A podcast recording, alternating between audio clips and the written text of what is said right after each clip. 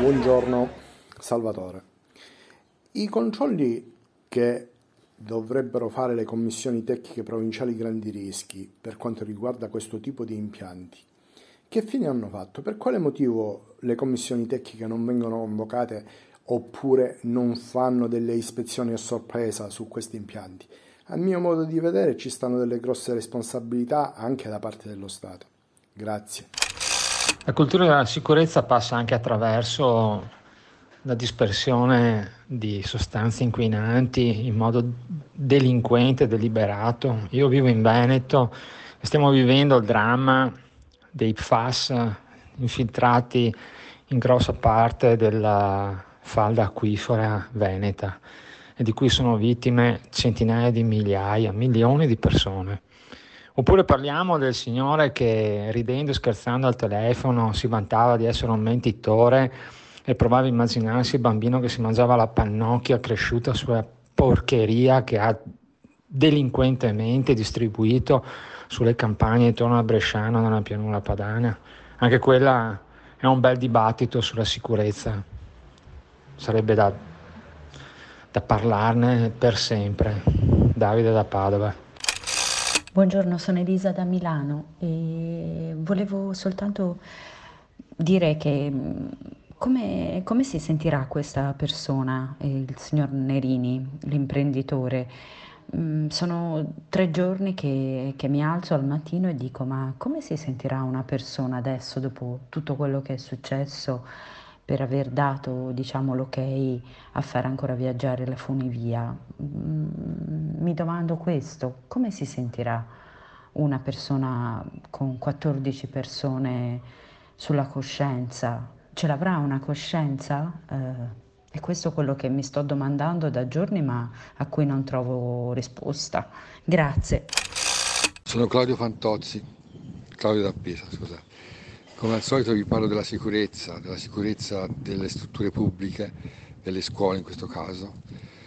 Le scuole sono state fatte in gran parte con le normative degli anni 70 realizzate poi con le norme del 75, quindi prima dell'entrata in vigore delle nuove norme sull'antisismica che sono dell'83.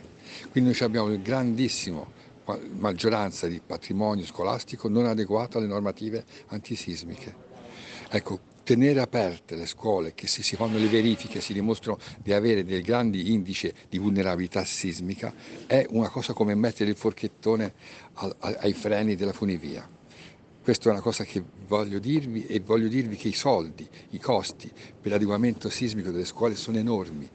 Il recovery plan, plan, plan è una racchettata rispetto ai fondi necessari.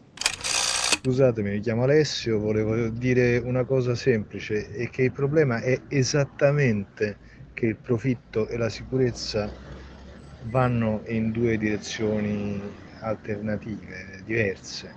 È sempre stato così e se si è riuscito a fare dei passi avanti non è stato grazie a chi si occupava di profitto, ma grazie a chi si occupava di lavoratori, tutele e così via. L'ideologia è quella che noi viviamo senza accorgercene più e in tutti i discorsi degli intervenuti la prima cosa è dire non tocchiamo l'idea di profitto e invece il problema è che bisogna rinforzare ciò che va contro l'idea di profitto come misura unica della salute dell'economia. Se non si fa questo, ma le forze che facevano questo non ci sono più e non ci sono più contrappesi nella società. Buongiorno. La sicurezza è tutto ciò che, di cui avete parlato sicuramente, ma è soprattutto un fatto culturale. E quando diciamo culturale questo significa che dovrebbe essere anche la cultura di chi pensa alla sicurezza di chi la insegna, di chi predispone. E spesso questo, questo non è. La sicurezza talvolta diventano dei sistemi, si trasforma in sistemi impossibili da gestire, che portano anche gli operatori a cercare delle soluzioni, perché nel quotidiano avere a che fare con delle protezioni che ti rendono la vita impossibile e rischiano a loro volta di farti far male, chiaramente non aiuta. Significa che sono protezioni pensate male, sono fatte apposta per non essere distolte anche quando a lavori finiti andrebbero tolte e a quel punto ci si può far male.